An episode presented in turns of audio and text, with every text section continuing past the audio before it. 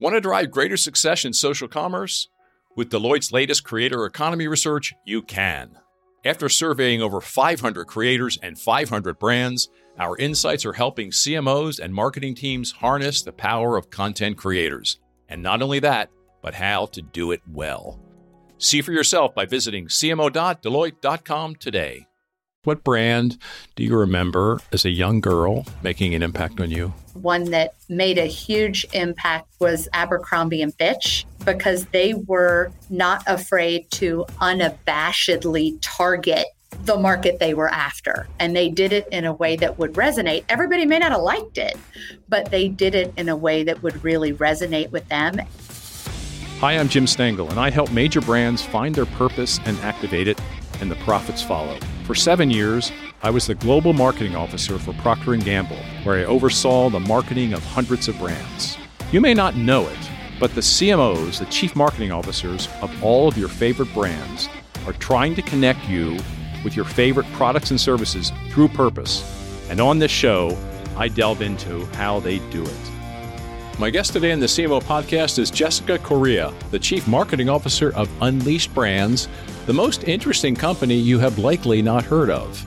It is a portfolio company of brands that focus on youth development.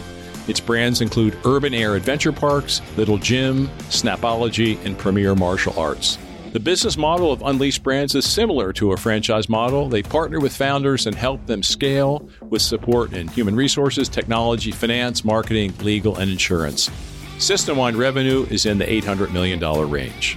My guest, Jessica, is an experienced marketer.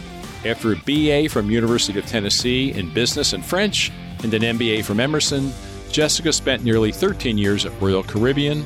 She then took on CMO like roles at Carpet One Floor and Home, Planet Fitness, and Urban Air Adventure Parks before being promoted to CMO of all Unleashed brands. This is my conversation with the CMO who thinks a lot about how kids learn, play, and grow. Here's Jessica. Jessica, welcome to the CMO podcast. Here we are in early 2024. What are you most looking forward to this year, professionally and personally?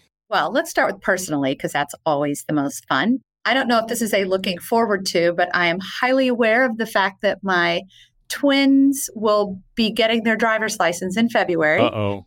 And that I am definitely looking forward to it because it means less chauffeuring, but it's also a little sad and a little scary. It's a big milestone. It is a big milestone. I think professionally, I really feel like 2024 is a year at Unleashed Brands that we're really going to start to be able to capitalize on a lot of the synergies that we've started to develop.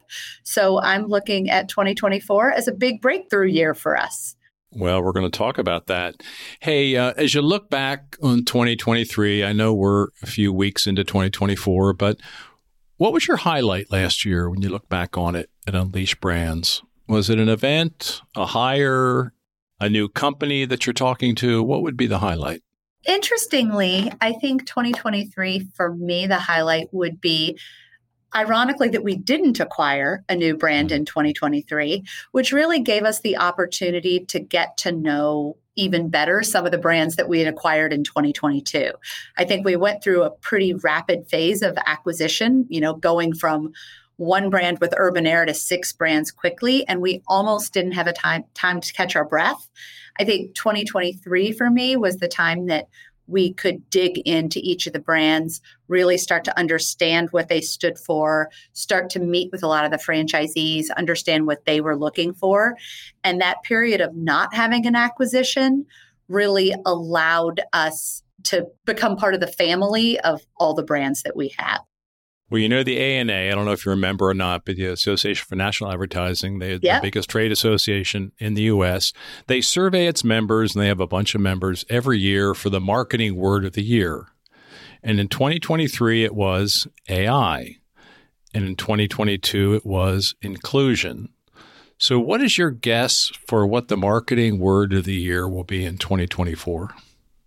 Authenticity, or at least for us, I think maybe it's coming on the heels of AI, mm-hmm. and AI can really, really enable marketing. It can really help us accelerate what we're doing in marketing. But I think the flip side of that coin is it also can start to homogenize things. So I think the balance of the AI with the authenticity, I think, is what we'll start to see moving forward. I love that.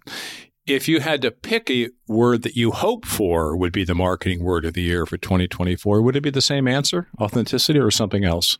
It could be what I think that leads to is connection, almost mm-hmm. accelerated mm-hmm. connection. What I love about AI is that it really helps things move faster and takes some of the more generic or things off the table so that you can really build those connections. So again, I think that the AI powering authenticity all that stuff together will drive connections. And i think for unleashed brands that's what we want to do with our customers is really connect to them in a more meaningful way than i think we've been able to do. And i think as a company we want to do that quickly. We had Microsoft on the show in late 2023, and my guest at Microsoft said that they have data to show that more men are using AI than women, which I thought was interesting. And her point was everybody needs to use it, and we need representation with all sorts of people using AI.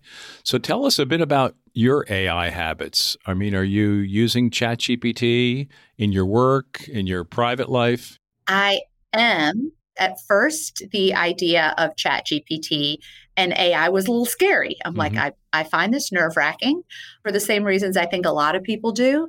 But I think as both a marketer and a mom, I wanted to dive in and really learn it, understand it, figure out if I should be afraid of it or not. TikTok was where I curated a lot of my AI knowledge. Then it was also where I became excited about it with things like how it could help me get headshots, which I had not mm-hmm. done before. And I started doing it in fun ways with my kids. Like, can we talk to ChatGPT and get them to make a funny picture of their dad? Yeah. And all of those ways, we started to use it in a fun way to start to get to know it. I think from a work standpoint, we really started to use it in a lot of different ways. From how do we use it to help us with our SEO on our websites? That's been a great opportunity for us to use it to support organic search across all of our brands. Use it for a lot of our social media posts. How can we use it to create more social media posts more quickly? And I think for us, because we have some brands within our, our platform that are much more sophisticated, have larger marketing budgets, and can do a lot of content creation through there, we were looking for ways to how to do that content creation for some of our smaller brands who may not have the budgets. So we started to use a lot of AI that way as well. And I think we've recently started to use it to support a lot of our analytics. We use Power BI dashboarding. So, taking a lot of the things that we have on dashboards, feeding that into AI and seeing if it's generating new insights or helping us come to new insights that maybe we weren't coming to on our own. Hmm. So, all sorts of different ways. Yeah, no, it sounds great. Now, you've been CMO of Unleashed Brands for about two and a half years, and it is an unusual company. So, when you describe the company, with your friends, your family, someone you're, you know, meeting? How do you how do you describe it? Well, it, it's interesting, and I think this this kind of goes into a lot of your history. What we really stand for at Unleashed Brands is more of our mission than what we're actually delivering. And the mission for us is really to provide fun, engaging, inspiring experiences for kids that help them learn, play, and grow. We really want to help kids and enable kids to achieve their best life or lives by, you know, providing these experiences. And how we do that is by having a platform company of some of the best in class brands across multiple different areas from STEAM to college planning to urban air with play to gymnastics to martial arts training, et cetera, and you know more to come. So I think what has been most fascinating to me about this company and this this job is that when we do our customer research when we talk to customers do our insights research it isn't as much about what we're delivering as in the product like Obviously, we teach kids gymnastics and how to break a board, or we help them get into college, but it's about what those experiences are enabling in their children. And that's what's resonating with parents. It's the we're building confidence. We're helping the children with resilience. We're giving them social skills that they may need. And it's so I find it so interesting. Yes, there are multiple amazing brands that we have that deliver a product, but it's that intrinsic value that that people are seeing that it's enabling in their kids that's meaningful. Oh, it's obviously an incredibly important purpose, right? Youth development, and you activate it with, through uh, through your pillars of learning, playing, and growing. Could you speak a bit about how and why that attracted you to the company when you joined, and why is it so meaningful to you? There's a little backstory in that the company started out as just Urban Air. And then it grew into Unleashed Brands. And I think as a marketer, what attracted me to Urban Air and what continues to attract me to Unleashed Brands is that, you know, in, in many marketing organizations, you're taking a product that could be a commodity and you're using marketing to sell it. You're finding interesting things to say that will bring people in. I think what's really unique about this company, starting with Urban Air, and then it's true about all the other brands, is that the products themselves are so unique and they are so differentiated on their own but they're not super well known. So, mm-hmm. as a marketer, it's a really exciting place to be in because you're not trying to find a cool, sexy marketing way to sell a relatively homogenous product. You have a great product to start with, and you're just trying to get the word out there. So, it's a totally different perspective when you have something so unique to sell and so valuable to sell. It, there's just a lot of opportunity to really help the business grow. Now you you started with Urban Air and you've rapidly grown through other brands. You have a portfolio. How does the purpose that you have help you in the leadership team decide which brands to partner with or acquire or how do you decide what brand enters your portfolio? Well, first, we look at, I mean, we have the three pillars of learn, play, and grow. So, are we helping kids learn, whether it's through school, whether it's through education, et cetera? Play, which is such a unique thing that kids are not experiencing enough of these days with really free opportunity to be free to escape from the stress of everyday life and then grow. Are we helping them build skills that will enable them in the future? Something like training them in music or martial arts etc so we look at those three pillars. That's where we start. And then from there we're really trying to find best in class companies, best in class in whatever it is. Because ultimately, what we're trying to do is move kids along from three months old to 18 years old, move them along a Candyland board almost. So, how do we offer experiences that are different, best in class experiences that are different, so that we can start with them at three and keep offering them new, enriching, exciting experiences depending on whatever their interests are all the way up to 18. So we're really just trying to find brands that fit within that Candyland board so that we can capture the customer one time and, and keep them along the way. What would you say is the key to success for today's CMO? If you said data, you wouldn't be the only one. At Deloitte, however, we believe data is only half of the equation. The other half, story because data is the language of business, but story is the language of humans. And we believe the most successful CMOs know how to harness the power of both data and story. To learn more about Deloitte's CMO program and how we can help today's CMOs succeed, visit cmo.deloitte.com. As I said, it's an unusual company in terms of your origin story, in terms of the purpose, in terms of how you partner with brands. Could you tell us a little bit about kind of how it all evolved, right? You're you're not that old a company. We are not. And it began with Urban Air. So could you take us into the room where all this started to unfold? Well, ironically, there wasn't a room because this all started to oh, uh, unfold yeah. during the COVID era. Yeah. So we were all in separate rooms. So it's it's a it's a good thing that came out of COVID. At that point, you know, the world had been cooped up. Everybody'd been stuck in their houses, trying to work with their kids, trying to, to deal with all that. We had just started to come out of that period in Texas. Our company is headquartered in, in Bedford, Texas. Texas came out a little earlier than a lot mm-hmm. of the mm-hmm. country did.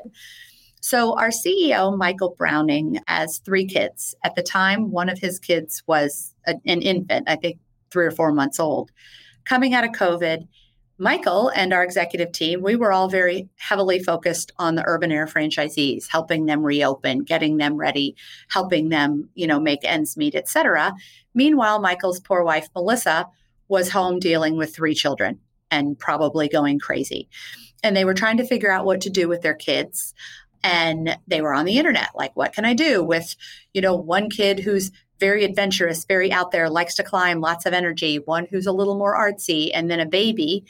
And it was the stress i think of that because it was hard like google and yelp and trying to find all this stuff. And you know they were like seriously why is there not one place where i can go to find out what to do with all my kids? Like can i go to one place and figure this out? And that's kind of where it started. And then Michael was like, you know, we could do this. Like we've created the systems and the processes at Urban Air because we had been trying to scale quickly. We had been trying to get everybody on the same page and we'd built all that out already. And he's like, we could do that. At, at the time, he had thought about acquiring other experience based play brands. Mm-hmm. And he was like, we could do this with all kids' stuff. So that was kind of where it started. We had already created the systems and processes at Urban Air to enable a lot of these other brands to grow. So I think that was kind of where it started. And it, it's just grown quickly from there, from one brand to six over just a couple of years. So you were CMO at Urban Air Adventure Parks, and then you took on the larger corporate role as you acquired these other brands. Yes. And you now have a portfolio. So tell us about that. I mean, you you still are CMO at Urban Air and you have oversight over the marketing for the whole company. So talk a bit about how you manage through that, how you spend your time. You're still running a business and you're still uh, I guess trying to scale your marketing across the other friend, the other brands that you that you partner with or you own. We are. It's kind of a multi step process. It's funny, we talked about this at our conference recently.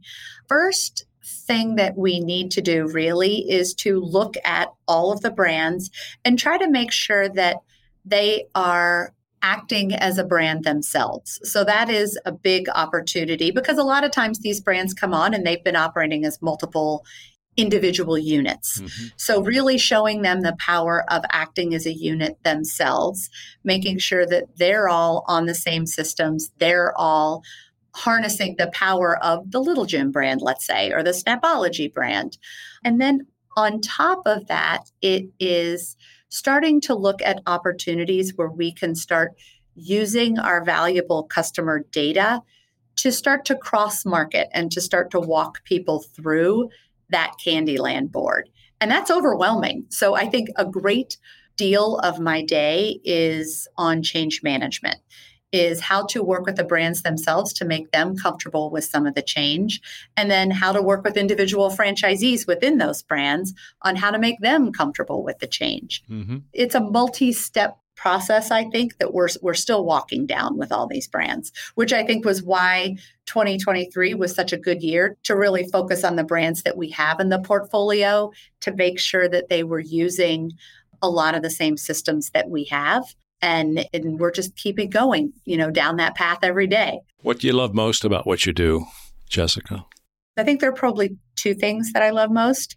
One is when i get to have the experience within any of our brands within the actual locations and seeing that joy on the kids' faces or even the parents' faces and really you know not living in the ivory tower but mm-hmm. really seeing what we're doing and how it's impacting those kids we do get a lot of opportunity to go into our locations to do that and i think reminding myself daily that that's really what we're here to deliver is one of my favorite things. I think the other one is when we can connect with the franchisees and when they start to see the value of what we're bringing.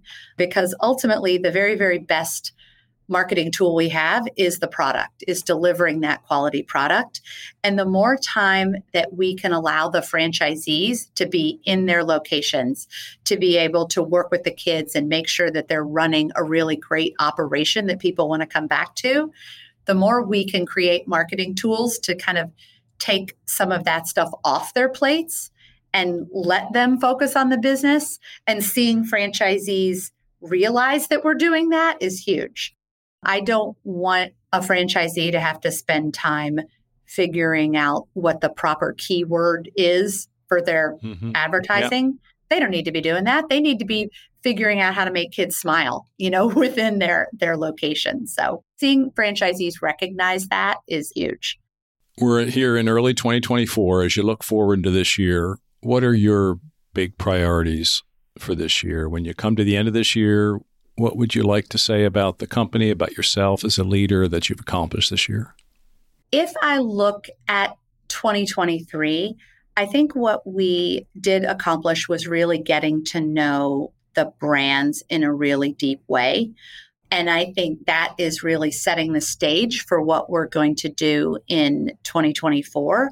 And I think for 2024, our top priorities really are around the customer, putting the customer at the center of what we do. So, customer satisfaction and franchisee profitability.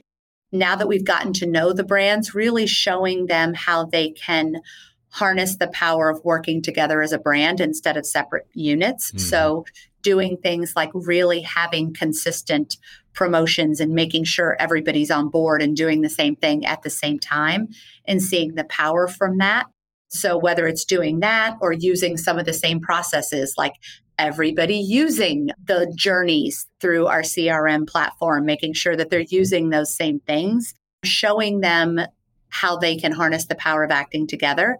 I think the second one is around really digging into our customers even more than than we've done so far and understanding not just what we think drives satisfaction and what we want to measure but really spending more time with them and understanding what they think drives satisfaction from their perspective prioritizing those things and then really evaluating ourselves against that to see where we need to improve from a product delivery standpoint and then I think the third big priority is really starting to test into ways that we can move people cross market effectively. So use that data to cross market across our brands more effectively than we've done. So I think if you look at our, our initiatives across all brands for 2024, they kind of fall into those three buckets. And then for me personally, I think one of the things I see as you know, when I look back at what I hope my legacy will be in general as a marketer, it isn't as much about what I've delivered, it's about who I've helped develop. So I think really continuing to recognize and build that next generation of leadership, whether it is within the brands themselves, within Unleashed, or with people that I continue to mentor from other jobs. Creating that next generation of leadership is you know, the most impactful thing I think any of us at a CMO level can do. So mm-hmm. figuring out how to continue to do that at Unleashed. Sounds like a busy year, a good year. It is, but it's fun. Yeah, it should be a good year. Hey, you've had several CMO type roles in other organizations before joining Unleashed Brands, and we're going to talk about your career path in a minute. But how is this job that you're in now similar to or different from the ones you've held before as a head of marketing? What's interesting about this job is it it takes really key pieces of knowledge from all of the jobs I've had before and smushes them into it's like the test job. Like, can you take everything you've learned mm-hmm. and bring it into one place? So I think that's three key areas really. One is all of the customer insight work that I got at Royal Caribbean. Cruise lines collect a lot of data and they always have, and they know a lot about you. Really being able to learn from that customer insight work, understand how customer insights can and should drive how you market, what you do, how you customize the product. Second area came from, you know, my second big job, which was at a co-op of truly independent businesses.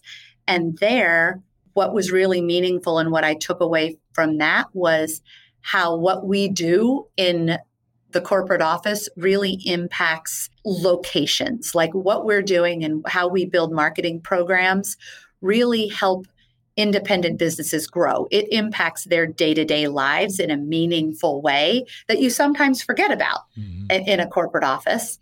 And then my third job took a company public, and there it was about how to scale quickly. How do we put systems and processes in place that help companies grow at an accelerated rate, which you need to do if you're taking a company public?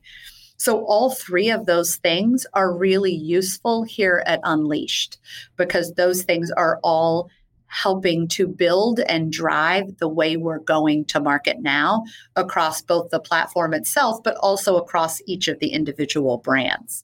It's almost the culmination of everything I've learned so far all in one place. I guess one thing that might be different from your other jobs was you you work your CEO is the founder, right? Yes.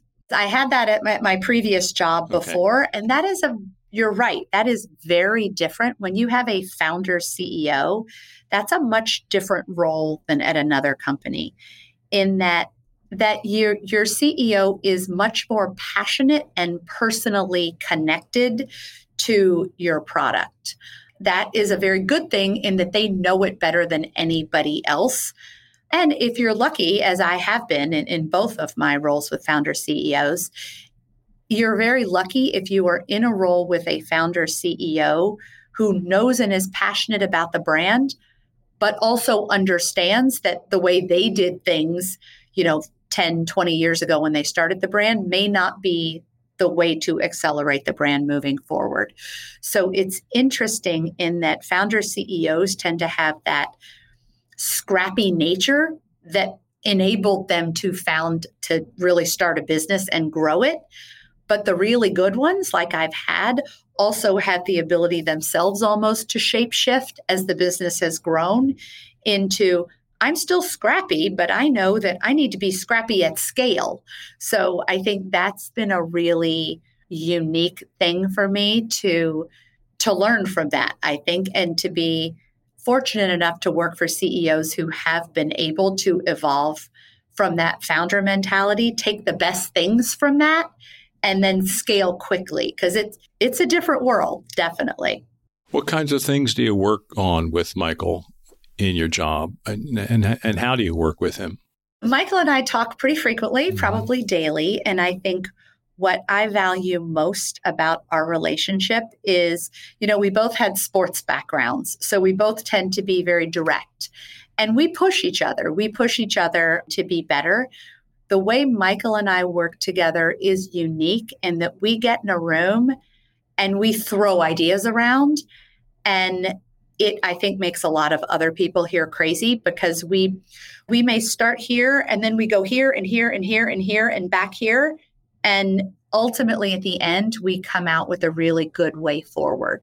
We also are not afraid to call each other on things that are incorrect or things that we don't like. So we each push each other to be better, which is something I value. And we each trust each other's expertise. One of the things I think I admired most about him, even when I first started at Urban Air, was that what he tried to do was work himself out of all the jobs he had as a founder. He was very comfortable bringing in somebody who was very, very good at operations, somebody who was way more trained in marketing, somebody who was way more trained in franchise development, and let them do their thing. And that that's a that's a skill that I think a lot of people don't have. Mm-hmm. Yeah. So we trust each other to do our separate jobs, but we also push each other to be better. He'll lay out like a big vision, and then I'll come in with, okay, here's how I think we can execute that vision from a marketing standpoint. And we just continue to iterate. Let's talk a bit about your career path. Way back, you studied international business, French, and finance at UT Knoxville.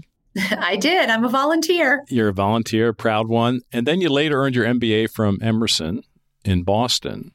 So, would young Jessica recognize the Jessica of 2024? Depends on how young um, you went. Likely, I think she would. I was always pretty driven and I always, you know, like to outdo myself every year. So I don't think that part would be a surprise. What would probably surprise people was how I ended up in franchising. I think I was always very passionate about travel and international business.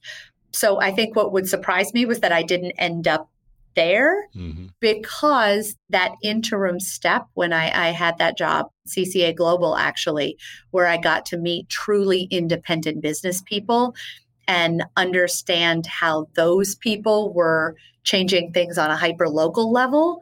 I think that the passion for that would definitely surprise my younger self.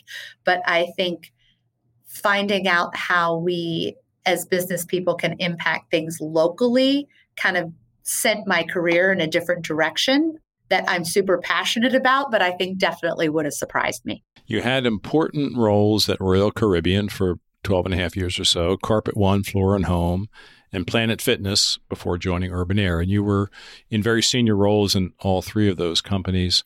Which of those roles for you, or which role in that career path, was the most significant in your development as a leader? Oh, goodness. They're all significant for very different reasons. I would actually say Royal Caribbean, but not as much for the job itself, although partially for that, but for some of the people I met along the way. I'm a big believer in mentors and in learning from others who've kind of blazed their path. And I think some of my most significant mentors came from my role at Royal Caribbean. And those men and women have really helped lead me along the way and, and blaze that path and, and set an example for me. So that one to my career was probably the most impactful. I'm still connected, you know, to a lot of those people as mentors. And I think a lot of people who I met in that job, I still mentor, like people who were younger there. And then I carried that with me, you know, along the way. Certainly, a theme in this discussion so far is people and coaching and mentoring. You said one thing you're looking forward to this year is people development and helping people, you know, stretch and develop themselves. It's a fabulous belief. It's a fabulous characteristic of leaders, I believe. Where did this come from in you? What's the origin of it? Was it an early mentor? Was it a parent? Was it an early experience? Was it your sports background? I think part of it was sports and always striving to be better. But I think I had a couple people who mentored me. There was a woman, her name's Alice Norsworthy. She now works at, at Universal. But I remember early in my career, we had to do 360 degree feedback reviews. This is, you know, a long time ago. And I did my own and I sent it out to everybody. And I remember meeting with her because she was very worried. Like I thought I was in trouble, and HR was in there, and she was very worried because I had rated myself way lower than everybody else rated me. And she was very concerned that I had a self confidence problem. And she brought me in and she's like, I really want to work on, on your confidence. Hmm. And I think that she was willing to take that step was so meaningful to me. The irony being, the reason I rated myself so low was because I thought that I was under delivering to my potential and that I could deliver more. So it wasn't that I had low self confidence, that ironically was that I had a high self confidence. But I think her really taking that step with me was very meaningful and seeing how one person could make a difference. And I think there's somebody else at the same company who I always thought like she was always like on me, like, you need to do this better, you need to do this better. She was always challenging me. And I took that in a negative way, but she meant it in a positive way that she believed that I could do better and she was pushing me to do better. And I think seeing how those couple people can make a difference led me to want to make a difference for other people. And I think for me, I've always led very authentically. Sometimes it served me well and sometimes not. What you see is what you get. I'm not somebody who who behaves differently in a boardroom than I do, mm-hmm. you know, in my office or wherever. And I think teaching people that that's okay and you can still be successful being that way, I think it's important to me. It always has been. Because at the end of the day, everybody only has to look at themselves in the mirror, and you have to be able to look at yourself in the mirror and be very proud of what you see and proud of how you've behaved. And I think it's important that people understand that and that it's okay to do that and that you can be successful doing that. Now, you've you've coached and mentored, you know, people throughout your career at the three companies we talked about and you're now at Unleashed Brands. What what do you find is the most common area where you're helping an an employee, a mentee, a direct report deal with something that will help them be develop their potential. Is there a theme? Is there a common area that you find is one that you spend a lot of time with your folks on? Yeah, I think it would be two things. One is, you know, I've, I've been doing this for a long time now, started working in the early 90s. Mm-hmm. So things are evolving, but I think I've spent a lot of time with women who I mentor in how to succeed as women. So, how to make sure that they are respected, they have a seat at the table. I mean, it's a lot of the traditional stuff. Women don't tend to put themselves out there yep. like men do. So, how to make people comfortable with doing that in a way that's authentic to them. I think the second area, honestly, would be helping people trust themselves. I think people are a lot smarter than they give themselves credit for. And especially as you're younger, you may not trust your instinct or trust what you believe is the right thing to do because now the world has become so data focused. It's like analysis paralysis, and you need 700 research studies to tell you what you already know. And I think a lot of times I just help people trust themselves, help them understand that what they want to do is coming from knowledge is coming from wisdom in that area and to just trust that instinct and move forward. I think people sometimes are afraid to take a step because they're afraid to make a mistake. I make a thousand mistakes every day and I still do. It's okay. I made a mistake. I'm comfortable making it. I'm learning from it and I'm keeping going. So just having the confidence to keep putting that one foot in front of the other to get something done. Yeah, that's great. Trusting yourself, trusting your instincts, trusting your judgment. It comes with experience, and it's great to help people accelerate that experience. And that failure is okay. Yeah, it's part of creativity. And that's scary. I mean, that's scary when you're younger and you're coming up and you don't want to make a mistake.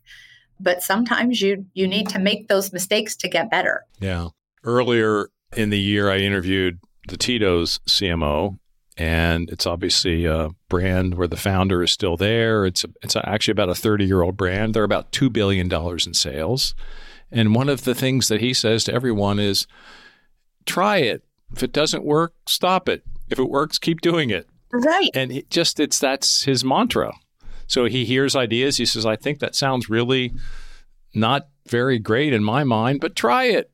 And if it works, great. Yes. If it doesn't, stop doing it." Exactly. It's that perspective. My father was a trauma surgeon, and when he had a bad day, people died, like legitimately died. And he was able to be like, I tried my best. I tomorrow is a new day. I learned from that and I'll move forward.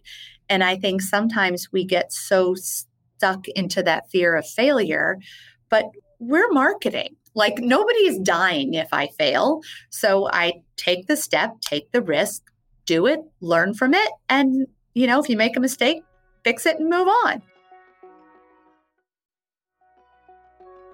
Let's flip into the creative brief, Jessica. The first question is What brand do you remember as a young girl making an impact on you?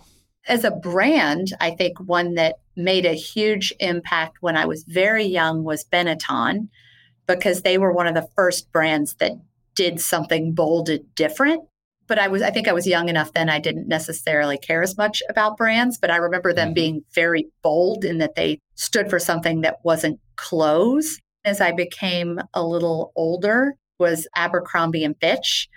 because they were not afraid to unabashedly target the market they were after. And they did it in a way that would resonate. Everybody may not have liked it, but they did it in a way that would really resonate with them. And they started to tell stories and they started to do this back when people did a lot of print. They started to do those catalogs really differently mm-hmm. with unique photography that wasn't as much about the clothes as it was about the image. I think as a marketer, that made a big impact on me as well. You took a bit of time in your career to be a self employed consultant. What did you learn about yourself in that time?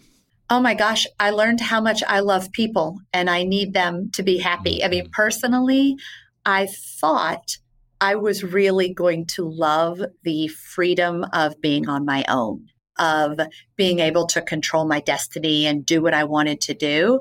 And what I found for me personally is that it was very lonely and I think you've heard from the tone of this conversation, what I love most about work is leading, is mentoring, is inspiring other people. And I think that's where a lot of my skills lie. As an independent consultant, I didn't get to do that. I was trying to do that with other companies, and they already had people who were doing that. So I was an outsider coming into the team as opposed to being part of the team. And I missed the team part for me. What is a common misconception about you? I think a common misconception about me would likely be that I'm not tough. I think I come off as very friendly when people get to know me, and I am friendly, but I'm also very tough. And I think once you get to know me, you're not surprised, but I think people would be surprised by how demanding that I am. Of my team, I have high expectations. I want people to perform to their best. And I, I hate to say I require that. That sounds so bossy because I'm so nice, but I'm a much tougher leader than I think people would initially think when they get to know me. Mm-hmm. We've talked about your strength in leadership as people, leadership, people development, coaching, training. Would you agree that's your strength, your superpower? Definitely the thing I like to do the most. Actually, I think one of the things I think I'm also good at is I have a good instinct for knowing where to hit the consumer, what message will resonate with the consumer. I tend to lean into those areas because I'm I, that's where I'm the most comfortable. So I would say my strength is taking lots of different ideas and crystallizing them into a strategy and not necessarily as good at delivering every detail of that strategy, which is why I have am lucky to have such great teams around me. What are you working on as a leader? For my team who may listen to this, one of the things I'm really focused on in 2024 is building that structure around leadership. So making sure that I am optimizing my meetings, making sure I'm not, I like people, making sure I'm not going off track and chatting about their weekend too much and not mm-hmm. getting done what we need to get done in the meeting. So, really putting more of a structure in how I manage the team so that we can deliver everything we need to deliver and still have fun in the process. So you've worked at Planet Fitness, Urban Air, of course, and you've recently begun a partnership with a martial arts company. We have. One of your new brands. So how has all that experience affected how you exercise and how you play? Well, actually, what's been crazy is I, you know, on top of six brands and a demanding job, I have two teenagers. I do love to exercise. You know, Planet Fitness kind of it, it's a requirement of the job, literally. Mm-hmm. Really, for me, exercise is more around being outside. You know, I live in the New England area, so I'm mm-hmm. able to hike and ski and be outdoors. So I generally like to do things that are outside when I do things. Who has been the most inspiring person in your life? Probably my mother. my mom was somebody who didn't grow up with something and was able to create something from nothing and give back more than she took. And I, maybe that's where the mentoring came from, come to think mm, of it. Sure. But I think she is somebody who always pushed me to do better. And at times I hated it. But I think that is something that made me who I am, that she was always pushing, and you can do more, you can deliver more.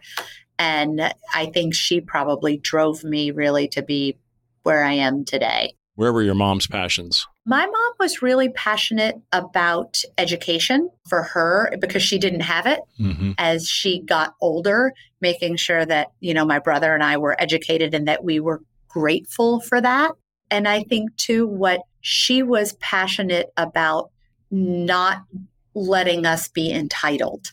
So she was very passionate about showing us how hard other people worked and making us appreciate what we had. So I remember whenever she thought we were getting too entitled, she would bring us to Waffle House. Have you ever been to a Waffle House? Oh, yeah. And mm-hmm. she would make us sit at the counter and she would look, she would always point out the short order cooks and she would say, Look how hard those people are working. It is nighttime. We are here. We're eating dinner. And look how hard they're working. They are working harder than probably, you know, you ever will in your life. And they are working harder, hard for less. She, it was very important to her that, that we show appreciation and that we give back. That has been very meaningful to me in my life. It's a great lesson for the new year. It is, I think especially at the beginning of the year, because I think people are very focused on that at the end of the year at Christmas, and then they forget at the beginning yeah. of the year. So, making sure to kick off the year with that spirit of gratefulness and appreciation, I think, is huge. Absolutely. Jessica, we are grateful for this conversation. All the best to you and your team and your marvelous purpose and your great momentum. And thank you for spending a bit of time early in the year to share your wisdom and your warmth and your generosity and your spirit and intelligence with our listeners. Well, thank you. I appreciate it. And I hope you have an amazing holiday as well and get to spend a lot of time exercising because I know you love that. I do love that. And I will. And I love being outside. That was my conversation with Jessica Correa. Three takeaways from this one for your business brand and life. The first one, and we hear this a lot in the show, the importance of a purpose or mission in guiding your company's actions. This company is very purpose focused. They're all about youth development, and it totally guides who they work with, who they acquire, who they partner with. Second takeaway the power of coaching and mentoring and seeing your career as a journey of helping people develop to their full potential. This is what drives Jessica when she talks about her legacy. When she leaves the workforce someday, it will be about the people who she has coached and helped and learned from. And last takeaway, we had an interesting dialogue about having a personal structure for spending your time so that you're focused on the right things and the right outcomes. Jessica is a very talented and experienced leader, and even she was rethinking in 2024 the kind of structure she wants to bring to her job, a framework for how she focuses and spends her time. I think a great lesson for all of us in the new year. That's it for this episode of the CMO Podcast. If you found this helpful and entertaining, I would be so grateful if you could share our show with your friends. And I would be super happy if you subscribed so you can be updated as we publish new episodes. And if you really want to help, leave us a five star rating and a positive review on Apple Podcasts or wherever you listen. The CMO Podcast is a Gallery Media Group original production.